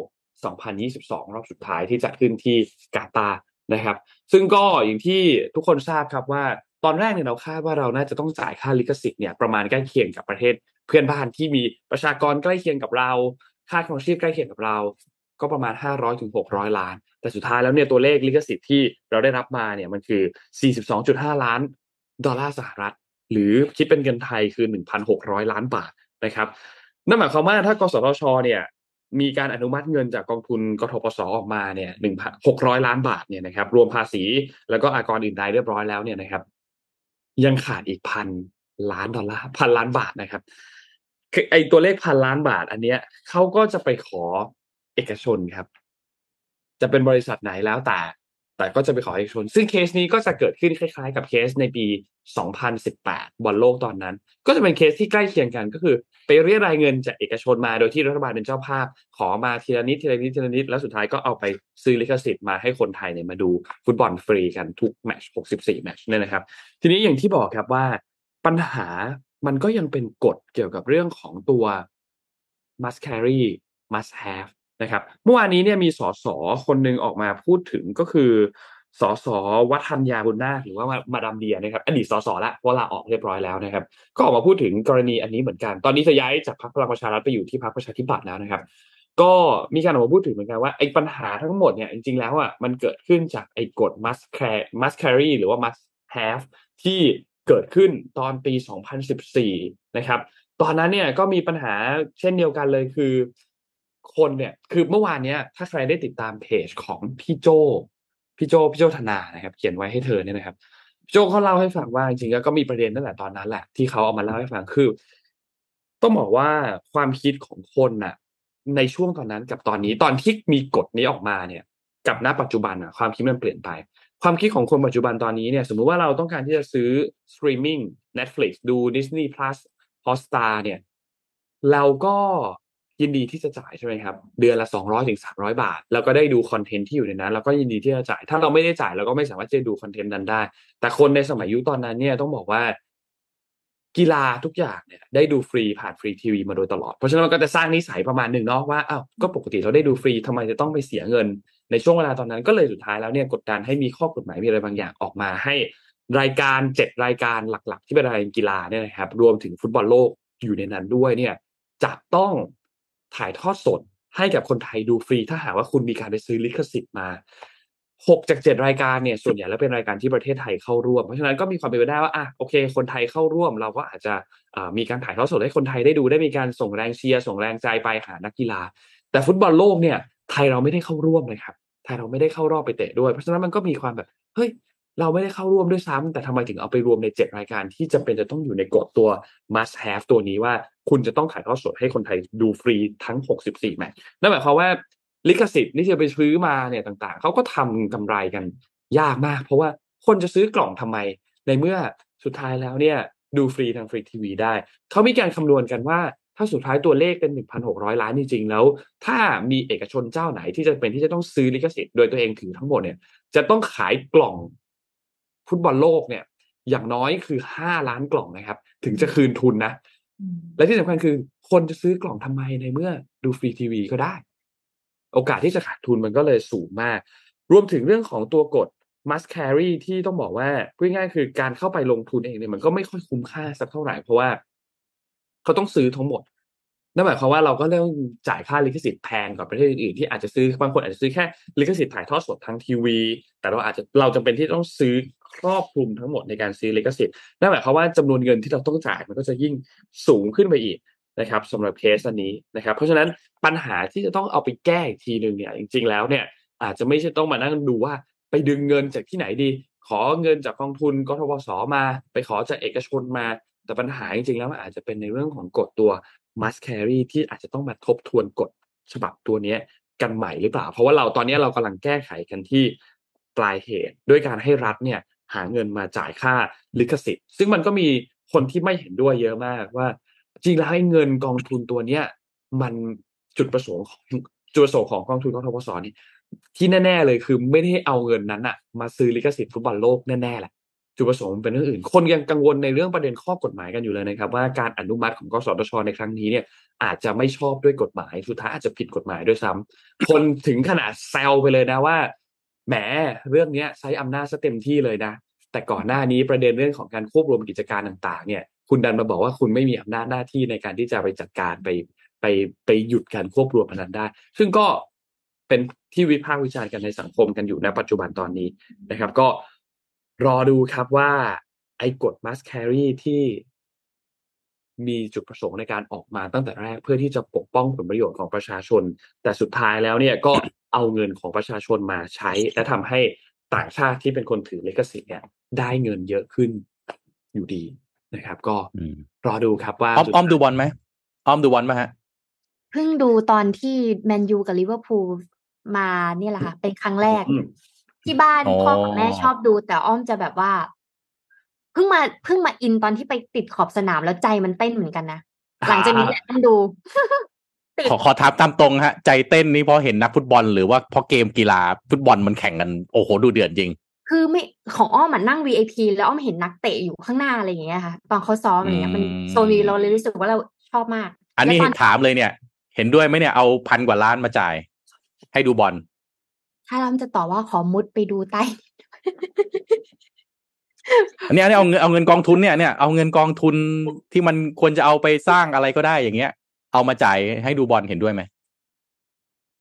หูถ้าบอกว่าไม่เห็นด้วยทุกคนต้องด่าแน่ๆเลยอะเอามันเป็นความมันเป็นความคิดส่วนตัวถูกไหมเพราะว่าเออมันเป็นความคิดส่วนตัวไม่เห็นด้วยก็ได้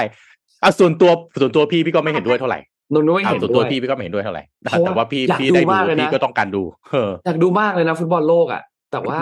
ถ้าให้เอาเงินก้อนเนี้ยออกมา มัน มันเสียดายอะควรควรจะเอาไปทำเป็นอื่นอะอย่างอย่างเราไม่รู้ว่าเขาจะไปเอางบออกมาจากไหนอีกนะครับอาจจะมีไปเอางบกลางหรือไปเอาอะไรมาหรือสุดท้ายไปเรียกอะไรจากเอกเอกชนมา แต่ว่าถ้าไปเอาก้อนที่จุดประสงค์ของมันไม่ใช่ ไม่ใช่เพื่อที่จะเอาไปซื้อลิขสิทธิ์อะนึกว่าเอาเงินไปทำอย่างอื่นตามจุดประสงค์ที่เขาวางไว้จะดีกว่า แล้วแล้วแล้วบางทีนะ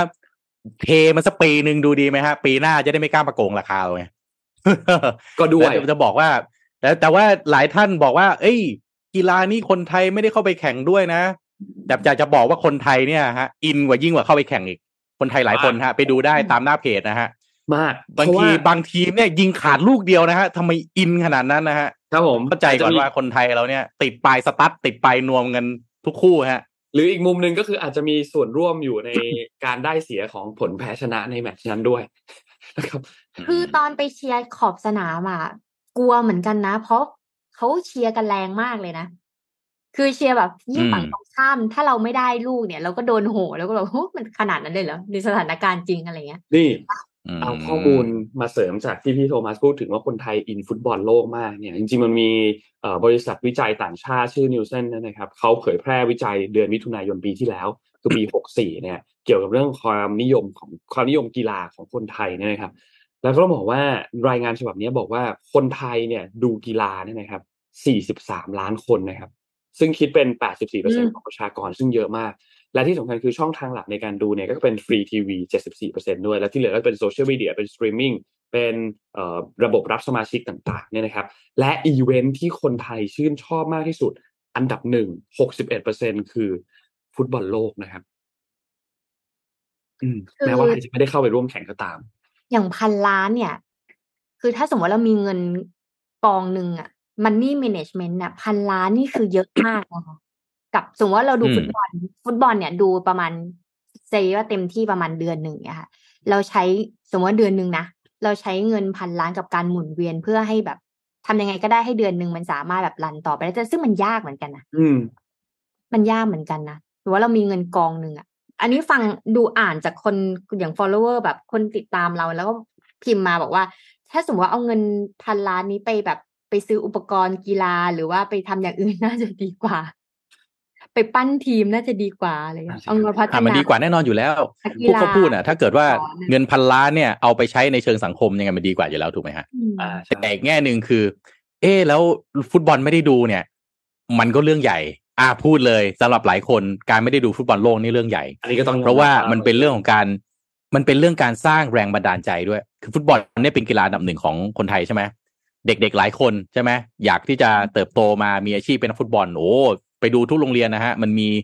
นะฮะชมรมฟุตบอลของตัวเอง มีการจัดแข่งแข่งระดับตำบลจังหวัดขึ้นมา แล้วก็เราก็มีลีกประเทศใช่ไหมไม่มีฟุตบอลโลกดูนี่โหเรื่องใหญ่นะสำหรับหลายคนน่ะแต่ถามว่าเอาเงิน เอาเงินพันล้านมาใช้ก็ก็เป็นที่น่าถกเถียง ก็ว่ากันไปแต่อะก็อย่างน้อยก็ได้ดูแล้วกันนะครับครับอืม แล้วมันที่สำคัญน่าคือมันเป็นจริงๆก็น่าน่าคิดนั่นแหละทำไอ้ให้ที่ไปงิเขียนว่า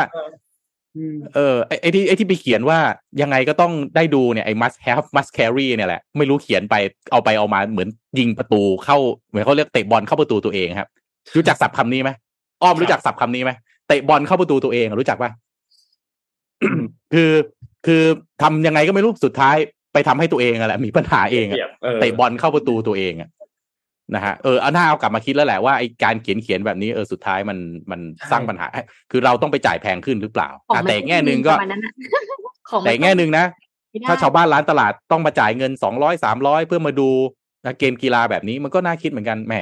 ธุรเอ่อเศรษฐกิจมันก็ไม่ดีอยู่แล้ว จะต้องมาจ่ายอ่ามันก็แล้วแต่มุมมองกันไป ใช่ใช่ใช่ไหมฮะใช่อ๋อแล้วอีกอันหนึ่งคือพวกแบบตามร้านอาหาร หรือว่าร้านเหล้าหรือร้านบาร์อะไรต่างๆอะคือฟุตบอลโลกปีเนี้ย เวลามันดีมากครับ เวลาถ่ายทอดสดคู่แรกเนี่ยมันจะเริ่มตีห้าแล้วเอ้ยไม่ใช่ตีห้าห้าโมงเย็นและคู่อืมสุดท้ายมันเริ่มตีสองนะครับนั่นหมายความว่าโอ้โหช่วงเวลาคือมันดีมากเป๊ะเวลา เวลามันดีมากคือแบบคุณก็กินได้ตั้งแต่มื้อเย็นอะ แบบห้าโมงเย็นนั้นยาวจนถึงตีสองตีสองแมตช์สุดท้ายก็จะจบประมาณเกือบเกือบตีสี่อะหนูว่ามันเป็นเวลาที่แบบ perfect สำหรับบ้านเราตอนนี้มากเลย คือ คุณเลิกงานมาแล้วคุณก็มานั่งดูบอลได้อะสมัยก่อนหน้า Central World ไงลานเบียร์ใช่ใช่ใช่อืมพวกแบบนั้นมีอะจิบเบียร์เลยแล้วก็ดูบอลอะไรอย่างพวเงี้ยร้านผับบาร์ที่ต่างบ้านเออๆเขาก็อยากที่จะแบบอะเขาก็อยากจะโปรโมทเขาก็อยากจะทำอีเวนต์ทำอะไรต่างๆ ว่าแบบเฮ้ยมาเชียร์ฟุตบอลโลกกัน หรือแม้แต่แบบพวกบริษัทขายอุปกรณ์อิเล็กทรอนิกส์ต่างๆ ก็อยากที่จะโปรโมททำโปรโมชั่นช่วงช่วงช่วงนี้เหมือนกัน แต่สุดท้ายก็ไม่ได้ไงครับ เพราะว่าไทยเรายังไม่ได้ลิขสิทธิ์เขาก็ไม่สามารถที่จะไปทำโปรโมทให้คนมาร้านเขาเพื่อมาดูฟุตบอลได้เพราะว่าผิดลิขสิทธิ์ หรือว่าจะไปทำโปรโมทขายทีวีขายอะไร มันก็ก็ต้องไปในเวอื่นแทนที่จะมาโปรโมทให้เฮ้ยซื้อทีวีไปดูฟุตบอลโลกสิอะไรอย่างนี้อืมครับอะไปข่าวต่อไปครับอ้าวพี่พามาข่าวนี้บ้าง เอ่อถ้ารถยนต์ไฟฟ้าฮะ EV ถ้าพูดถึง EV เนี่ยเราก็ต้องนึกถึง อะ ฝั่งตะวันตกนำมาโดยเทสลาใช่ไหมใช่ไหมฮะเอ่อเอ่ออเมริกาใช่ไหมฝั่งตะวันออกเอ่อตะวันออกก็ BYD ใช่ไหมเสี่ยวเผิงนะฮะจะบอกว่ามีประเทศหนึ่งฮะ ที่เขากำลังผลักดันอุตสาหกรรมรถยนต์ EV นะครับ แล้วเราน่าจะเซอร์ไพรส์ฮะซาอุดีอาระเบียฮะน่าจะเซอร์ไพรส์ฮะเพราะว่าซาอุเนี่ยน่าจะเป็นประเทศที่โดน disrupt ใช่ไหมเพราะว่าตนเองเนี่ยผลิตน้ำมันซึ่งมันใช้กับรถยนต์สันดาปภายใน แล้วรถยนต์ EV เนี่ยมันมา disrupt ใช่ไหมทำให้อุตสาหกรรมหลักของประเทศน่าจะเจอผลกระทบนะครับ แต่ว่า Financial Times นะก็รายงานว่ากองทุนเพื่อการลงทุนสาธารณะนะฮะหรือตัวย่อ PIF ของซาอุดิอาระเบียเนี่ยล่าสุดบรรลุข้อตกลง ร่วมกับบริษัทเทคโนโลยีอย่าง Foxconn นะครับในการจัดตั้งบริษัทร่วมทุนผลิตรถยนต์ EV แบรนด์แรกของซาอุดิอาระเบียนะฮะในชื่อ Seer C W E R Seer นะครับ โดย Foxconn ก็จะมีบทบาทในการพัฒนา การออกแบบต่างๆนะครับ รวมถึงระบบความปลอดภัยระบบขับขี่อัตโนมัตินะครับ แล้วก็พวกเอ่อ car entertainment ต่างๆ ด้วย น่าสนใจคืออะไรมาคำความรู้จัก PIF ก่อนนะครับ PIF เนี่ยเป็นกองทุนเอ่อ sovereign fund นะครับ เป็นกองทุนเพื่อความมั่นคงแห่งชาตินะเป็น sovereign wealth fund ของประเทศซาอุดิอาระเบียนะครับ หลักการก็คือจะเอา เอาเงินเนี่ยไปลงทุนเพื่อที่จะเพิ่มศักยภาพให้กับประเทศ หนึ่งในการลงทุนที่ทำให้กองทุนนี้เป็นที่พูดถึงแล้วก็รู้จักนะครับ ก็คือการเข้าไปซื้อเป็นเจ้าของใหม่ของสโมสรนิวคาสเซิลนะครับ โดยคนที่เพิ่งเข้ามาเป็นผู้บริหารกองทุนนี้ก็คือ MBS นะฮะโมฮัมเหม็ดบินซาลมานนะครับ PIF เนี่ยก่อตั้งตั้งแต่ปี 1971 นะครับ ในช่วงแรกก็ถือหุ้นในแล้วก็ลงทุนในบริษัทที่เป็นจะเรียกว่าเป็นอุตสาหกรรมหลักต่างๆ ของประเทศนะครับ แต่ตั้งตั้งตั้งแต่ปี 2015 เป็นต้นมาที่เจ้าชาย MBS เข้ามาบริหารจัดการนะครับ ก็ปรับโครงสร้างนะครับกำหนดกลยุทธ์แล้วก็จัดเอ่อเรียกว่าจัดกระบวนการในการลงทุนใหม่นะครับทำให้ PIF เนี่ยสามารถที่จะเติบโตได้สูงมากๆนะครับ โดยปัจจุบันเนี่ย PIF ว่ากันว่ามีบริษัทที่ก่อตั้งขึ้นมา 35 บริษัทนะครับใน 13 อุตสาหกรรม สร้างงานไปแล้วมากกว่า 3 3 0 0 0 0 งาน ไปลงทุนใน Tech Startup หลายรายนะครับไม่ว่าจะเป็น Uber หรือแม้แต่ SoftBank นี่ MBS ก็ไปลงทุนด้วยนะฮะแล้วก็ PAF เป็นกลไกหลักสำคัญของซาอุดิอาระเบียที่จะต้องการผลักดันให้ประเทศไปถึงเป้าหมาย Vision 2030 ตามที่ตั้งเอาไว้นะครับ ทีนี้ถ้ากลับมาพูดถึง ไอ้แบรนด์รถยนต์ที่ชื่อว่าเซียที่ทางซาอุดิอาระเบียตั้งเป้าที่จะผลักดันเนี่ยครับเซียจะเริ่มต้นผลิตรถยนต์ซีดานแล้วก็ SUV ก่อนนะครับ คาดว่าจะถูกจำหน่ายเริ่มจำหน่ายตั้งแต่ปี 2025 อีก 2 ปี 2-3 ปีจะเริ่มจำหน่ายแล้วครับ โดยจะเริ่มจำหน่ายในซาอุดิอาระเบียเองก่อน แล้วก็รวมถึงกลุ่มประเทศในตะวันออกกลางนะครับ แล้วก็แอฟริกาเหนือนะฮะแล้วก็เซียนี่ไม่ใช่แค่แค่จะผลิตนะ ใช้วิธีคิดแบบสตาร์ทอัพเลยนะฮะ ตั้งเป้าระดมทุนด้วย ผ่านการลงทุนโดยตรงจากต่างประเทศนะฮะซึ่งตั้งเป้ามากกว่า 150 ล้านเหรียญสหรัฐ แล้วก็คาดว่าจะสามารถสร้างตำแหน่งงานภายในประเทศได้ถึง 30,000ตำแหน่ง แล้วก็จะมีส่วนช่วยสร้าง GDP ให้กับซาอุดิอาระเบียเพิ่มขึ้นได้มากกว่า 8,000 ล้านเหรียญสหรัฐ ภายในอีกประมาณ 10 ปีข้างหน้านะครับในแถลงการของกองทุน PIF ก็ระบุว่าซาอุดิอาระเบียไม่เพียงแต่จะสร้างแบรนด์รถยนต์ใหม่นะครับแต่จะเป็นการจุดประกายอุตสาหกรรมใหม่ให้กับประเทศของตนเองด้วย เป็นไปตามวิสัยทัศน์ของมงกุฎราชกุมารโมฮัมหมัดบินซาลมานหรือ MBF นะครับ ซึ่งเป็นประธานของกองทุน PIF แล้วก็เป็นผู้นำในการขับเคลื่อนเศรษฐกิจของซาอุดิอาระเบียให้ลดการพึ่งพารายได้จากน้ำมันนะครับ โดยซาอุดิอาระเบียก็เดินหน้าเข้าสู่อุตสาหกรรม EV มาอย่างต่อเนื่องนะครับรอยเตอร์สก็รายงานว่าก่อนหน้านี้กองทุน PIF ยังเข้าถือหุ้นกว่า 60%ใน Lucid Group ซึ่งเป็นบริษัทผู้ผลิตรถยนต์ ซึ่งขณะนี้กำลังสร้างโรงงาน EV ในเมืองเจดดาของซาอุดิอาระเบียนะครับซึ่งถ้าโรงงานนี้สร้างเสร็จ จะมีกำลังการผลิตสูงถึง 150,000 คันต่อปี PIF นี่เข้าไปถือหุ้นใน Aston Martin ด้วยนะฮะแล้วก็แล้วก็มีแผนที่จะผลักดันในการสร้างโรงงานผลิตแบตเตอรี่ EV อีกในช่วงต้นปีที่จะถึงนี้นะครับ Wall Street Journal รายงานว่าซาอุดิอาระเบียก็เจรจากับ Foxconn ที่จะร่วมทุนสร้างโรงงานผลิตนะฮะแบตเตอรี่เนี่ยมูลค่าสูงถึง9,000 ล้านเหรียญสหรัฐนะครับ ก็น่าสนใจนะซาอุดิอาระเบีย แม้แต่ซาอุก็มาคำถามฮะไทยเอาไงดีฮะเนี่ย มีแต่คนมาผลิตรถยนต์ EV แล้วเนี่ยเราจะได้ไหมนะฮะไทยยังไทยเรายังนิ่งๆอยู่เลยครับ แต่ว่าก็ว่าเออก็ก็ดูดูจะในในเรื่องการผลิตรถยนต์อาจจะยังไม่ได้ไอ้นี่มากแต่เห็นเรื่องระบบ infrastructure ของการไฟฟ้ามีที่ชร์จโซล่าร์มีจุดอะไรพวกเนี้ยก็ก็เยอะขึ้นนะ เยอะขึ้น อืม แต่เมื่อวานนี้ฮะ เมื่อวานนี้ผมไม่รู้เขารู้ว่าพี่เอาข่าวนี้มาอ่านนะฮะ รองโฆษกประจำสำนักนายกคุณรัชดาธนาดิเรกนะฮะเขาออกมาเปิดเผยว่า ขณะนี้การส่งเสริมการใช้รถไฟฟ้า แล้วก็ผลักดันให้ประเทศไทยเป็นฐานการผลิตรถไฟฟ้า มีความสำเร็จอย่างเป็นรูปธรรมนะลองฟังข่าวจากประเทศไทยดูบ้าง นะครับ ซึ่งหัวใจหลักของความสำเร็จก็คือนโยบายที่สร้างแรงจูงใจผ่านมาตรการภาษี แล้วก็การอำนวยความสะดวกอื่นที่ครบวงจรแล้วก็ตอบโจทย์ความต้องการของผู้ใช้แล้วก็นักลงทุนนะครับโดยเดือนกันยายนที่ผ่านมาก็เป็น BYD นะครับซึ่งเป็นบริษัทผู้ผลิตรถยนต์ไฟฟ้า แล้วก็รถยนต์ไฮบริดที่ใหญ่ที่สุดในประเทศจีน ก็ประกาศแผนการสร้างฐานการผลิตรถยนต์ไฟฟ้า นอกประเทศจีนเป็นแห่งแรกนะครับซึ่งก็จะสร้างขึ้นที่จังหวัดระยองประเทศไทยนะครับโดยตั้งแต่เดือน มกราคมที่ผ่านมาประเทศจีนส่งออกรถยนต์ไฟฟ้ามายังประเทศไทยเป็นจำนวน 59,000 คัน ซึ่งตัวเลขที่ว่านี้มีอัตราเพิ่มขึ้นถึง 176%เมื่อเปรียบเทียบกับปีที่แล้วในช่วงเวลาเดียวกันนะครับ รวมถึงสมาคมข้อมูลตลาดรถยนต์นั่งจีน หรือ China Passenger Car Association CPCA ก็เปิดเผยว่าประเทศไทยนะฮะคือเป้าหมายแห่งใหม่อันดับ 3 ในการส่งออกรถยนต์ไฟฟ้ารองจากเบลเยียมแล้วก็อังกฤษฮะดีใจดีไหมฮะเนี่ย ไม่แน่ใจนะโดยหนึ่งเหตุผลสำคัญคือไทยเป็นฐานการผลิตรถยนต์ที่ใหญ่ที่สุดในอาเซียน แล้วก็เป็นอันดับ 10 ของเอเชีย รวมถึงตั้งเป้าจะเป็นฐานการผลิตรถยนต์ไฟฟ้าระดับโลก ซึ่งในช่วงเวลาตั้งแต่มกราคมถึงกันยายนถึงปีนี้นะฮะมีการลงทุนจากประเทศจีนในไทยเพิ่มขึ้นเป็น 2 เท่าเมื่อเทียบกับปีที่แล้ว โดยส่วนใหญ่คือการลงทุนในภาค อุตสาหกรรมรถยนต์ไฟฟ้า อะไม่รู้ดีใจหรือยังไงดีเขามาครับส่งออกมา แต่เขาเขาเข้าใจว่า เขาก็ส่งออกมาทั้งคันไหมแต่อืม BYD เข้ามาตั้งโรงงานก็ก็คือส่วนหนึ่งใช่ไหมแต่มีโรงงานแล้ว เกรงว่าไอ้ที่ผลิตโดยโรงงานในไทยเนี่ย สักสิบเปอร์เซ็นแต่อีกเก้าสิบเปอร์เซ็นมันส่งมาทั้งคันหรือเปล่าสิฮะไม่นะ ติดตามกันต่อไป ครับ รอดูกันต่อไปครับ ต่างประเทศเขาก็มีทั้งสงครามการเมืองอะไรประเทศเราก็มีนี่แหละโอโลเวงอืมโอโลเวงบิสเนส ไปครับอ้อมต่อเลยฮะยอมพาไปปิดท้ายเลยครับ ปิดท้ายก็คือ ถ้าสมมติว่าในอนาคตเรามี contact lens ที่สามารถจะมองอะไรก็แล้วแต่ และเป็นเหมือนหุ่นยนต์ได้จะเกิดอะไรขึ้นอ่ามองยังไงนะ มองเป็นหุ่นยนต์ ใช่ ถ้าเราสายตาของเราสามารถเป็นเหมือนแบบหุ่นยนต์นะคะ ที่มองอะไรก็แล้วแต่และเป็นแบบสเกลต่างๆ มีเซ็นเซอร์อ๋อต่างๆเนี้ยเหมือนเป็นตาเหมือนขแว่อนงเราเองเหมือนแว่นจะโคเป็นันเหมือครับพี่โทมัส เอออ๋อจะโอเป็นเค contact โอเค lens นะคะเพราะฉะนั้นเนี่ย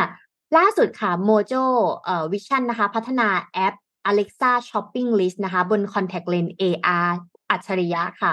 โดยนะคะใช้ระบบ AR ในการประกาศเอ่อ Mojo Vision เนี่ยได้ประกาศพัฒนาการใช้ Alexa Shopping List นะคะ ต้นแบบ Mojo Lens เนี่ยถือว่าเป็นแอปพลิเคชันแรกบน contact lens อัจฉริยะนะคะ ที่ได้รับการสนับสนุนจาก Amazon ค่ะ ซึ่งสามารถทำงานร่วมกับ Alexa Voice AI ที่เป็นบริการทางด้านเทคโนโลยีเสียงบนคลาวด์นะในการโต้ตอบเข้ากับระบบอินเทอร์เฟซที่เป็น iBase ค่ะ ซึ่งการทำงานของผู้ใช้สามารถถาม Alexa ได้ปกติเราจะมีเหมือนลำโพงนะแล้วคุยกับ Alexa ว่าตอนนี้ของที่บ้านฉันมีว่างเหมือนคุยกับ voice record มาโดยอัตโนมัตินะคะ แต่ว่า Alexa เนี่ย สามารถที่จะพูดคุยแล้วเราเนี่ยสามารถใส่ contact lens ในการพูดคุยกับ Alexa ได้นะ โดยเป็นการพูดคุยเพื่อเพิ่มรายการช้อปปิ้งใส่เพื่อเพิ่มรายการช้อปปิ้งนะผู้ใช้เนี่ยสามารถมองเห็นรายการผ่าน contact lens ในขณะที่เดินผ่านหน้าร้าน ขายหน้าร้านสะดวกซื้อหรือว่าช้อปปิ้งต่างๆนะคะ ที่มีเครื่องหมายเพิ่มเติมรายการต่างๆ ในขณะจ้องมองของสินค้าอยู่นะคะ ซึ่งรายการจะอัปเดตเข้าไปในรถเข็นช้อปปิ้งทันทีนะคะอืมการสร้าง Mojo Lens เนี่ยได้พัฒนาเทคโนโลยีชั้นนำของอุตสาหกรรมมากมายนะหัวใจหลักสำคัญก็คือ Mojo Lens นะคะคือจอแสดงผลไมโคร LED ขนาด 14,000 พิกเซลต่อนิ้วนะ ขนาดเส้นผ่าศูนย์กลางเนี่ย น้อยกว่า 0.5 มิลลิเมตรนะคะ มิลลิ นะคะระยะพิกเซลเอ่อระยะพิกพิกเซลเนี่ยอยู่ที่ 1.8 ไมครนนะ เป็นจอแสดงผลที่เล็ก และหนาแน่นที่สุดในโลกที่เคยสร้างมาสำหรับเนื้อหาแบบ dynamic นะคะ Mojo Vision เนี่ยได้พัฒนาการออกแบบวงจร รวมแอปพลิเคชันที่มีลักษณะเฉพาะที่รวม 5G และโปรเซสเซอร์ที่ส่งข้อมูลเซนเซอร์ออกจากเลนส์สตรีมเนื้อหา แบบ AR ไปยังจอแสดงผลไมโคร LED ค่ะ ใช้ระบบจัดการพลังงาน ซึ่งมีแบตเตอรี่ไมโครเกรดทางการแพทย์ด้วย เพราะมันเป็นเรื่องเกี่ยวกับ contact lens เนาะควบคุมด้วยอินเทอร์เฟซที่ไม่เหมือนใครและใช้งานง่ายโดยอิงการติดตามดวงตา โดยไม่ต้องใช้มือหรือตัวควบคุมทางการสัมผัส เช่น ถ้าเรามองไปปกติแล้วเราอยากซื้อของเราก็ต้องกดดูใช่ไหมคะว่าอันนี้ยี่ห้อไหนรายละเอียดเท่าไหร่ แต่ว่าตอนนี้แหละเราสามารถมอง ตาของเรามองไปมันก็จะสแกนขึ้นมาเห็นได้เลยนะคะ เรียกได้ว่าเป็นนวัตกรรมใหม่นะคะที่ให้ประสบการณ์ใช้ให้คอมพิวเตอร์มาร่วมกับสายตาของเรานะคะ แล้วก็สามารถที่จะทำให้การช้อปปิ้งของเราเนี่ยดูสนุกขึ้น Amazon เขามาทางด้านนี้แล้วนะ Contact Lens อืมช่วยช้อปปิ้งนะคะแล้วก็สแกนจอขึ้นมา นี่อย่างภาพที่ทีมงานเอาขึ้นมาเลยเป็นวิดีโอนะคะ ก็ก็เริ่มที่จะทำงานได้แล้วนะคะอ่า ประมาณนี้ครับก็น่าสนใจดีนะ ก็น่าสนใจดีพี่ว่าก็กำลังคิดอยู่ว่าเอ๊ะมันมันมีผลเสียไหมก็ข้อข้อเสียอย่างหนึ่งก็คือต่อไปมันจะรู้กระทั่งเรา มันรู้กระทั่งความคิดเราหมดเลยใช่ไหมอืมมองอะไรอยู่ใช่ค่ะก็รู้หมดนะฮะอืมอืม คือเอาอย่างเดียวฮะ ห้าม ห้ามให้แฟนเรารู้ว่าเราใส่อันนี้แล้วห้ามเราไปเรียกเราว่าไปดูอะไรบ้างห้ามแชร์ใช่ห้ามแชร์มันประเด็นก็คือเวลาเก็บข้อมูลมองอะไร มองอะไรรู้หมด ขอเอาเออคอนแทคเลนส์อันนี้มาเช็คหน่อยดิสิว่าเธอไปดูอะไรมาบ้าง มันมีโอ้โหซีรีส์ครับ ซีรีส์ Black Mirror เป็นแบบนี้เลยอืมคือสามารถที่จะไปดึงความทรงจำมาได้ว่าเราเห็นอะไรอะ มันมีซีรีส์แล้วมันมีอีพีหนึ่งเลยคือ Black Mirror เขาจะเป็นเป็นแบบซีรีส์ที่รวมเกี่ยวกับเรื่องราวที่มันแบบในอนาคตนิดนึงอะถ้าแบบมันมีเทคโนโลยีแบบนี้เข้ามามันจะเป็นยังไงอะไรเงี้ยอันเนี้ยที่พี่อ้อมพูดถึงก็เป็นหนึ่งในนั้นเลย ว่าถ้าคือถ้เรความสัมพันธ์ รีวายความสัมพันธ์มันจะปั่นป่วนฮะ แค่บางคนนะฮะ แค่ไปกดไลค์สาวๆนะฮะ บ้านแทบแตกนะฮะ ต่อไปก็มันแทร็กได้นะครับว่าวันมองอะไรบ้างนี่บึ้มแน่นอนนะฮะครับผมน่ากลัวมากอืมอ่าน่าสนใจอะครับครบมีถ้วปินดนะคะปิดท้ายอะไรไหมฮะนนท์มีไหมเออแล้วเอามาไงฮะครบครบถ้วนแล้วครับมันครบถ้วนแล้วครับ เดี๋ยวพรุ่งนี้เรารายงานเรื่องของผลการเลือกตั้ง ที่สหรัฐกันอีกทีหนึ่งว่ามีอัปเดตเพิ่มเติมไหมแต่คิดว่าพรุ่งนี้ก็อาจจะมีเพิ่มเติมมาประมาณหนึ่งอาจจะยังไม่เรียบร้อยดี แต่คิดว่าน่าจะอัปเดตมากกว่าวันนี้นะครับ วันนี้เรียบร้อยครับ พี่โทมัสพี่อ้อมครับ วันนี้ขอบคุณครับ SCB ครับผู้สนับสนุนแสนใจดีของเรานะครับ ขอบคุณ SCB มากๆนะครับ แล้วก็ขอบคุณดีน่าโทนิวนะครับน้ำเต้าหู้ออร์แกนิกหอมอร่อยดีกับสุขภาพให้คุณออร์แกนิกได้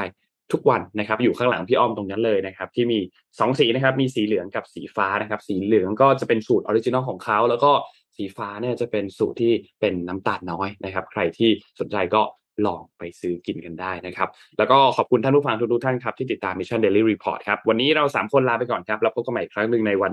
พรุ่งนี้วันศุกร์ 11 11 ครับ สวัสดีครับ สวัสดีครับ Mission Daily Report start your day with news you need to know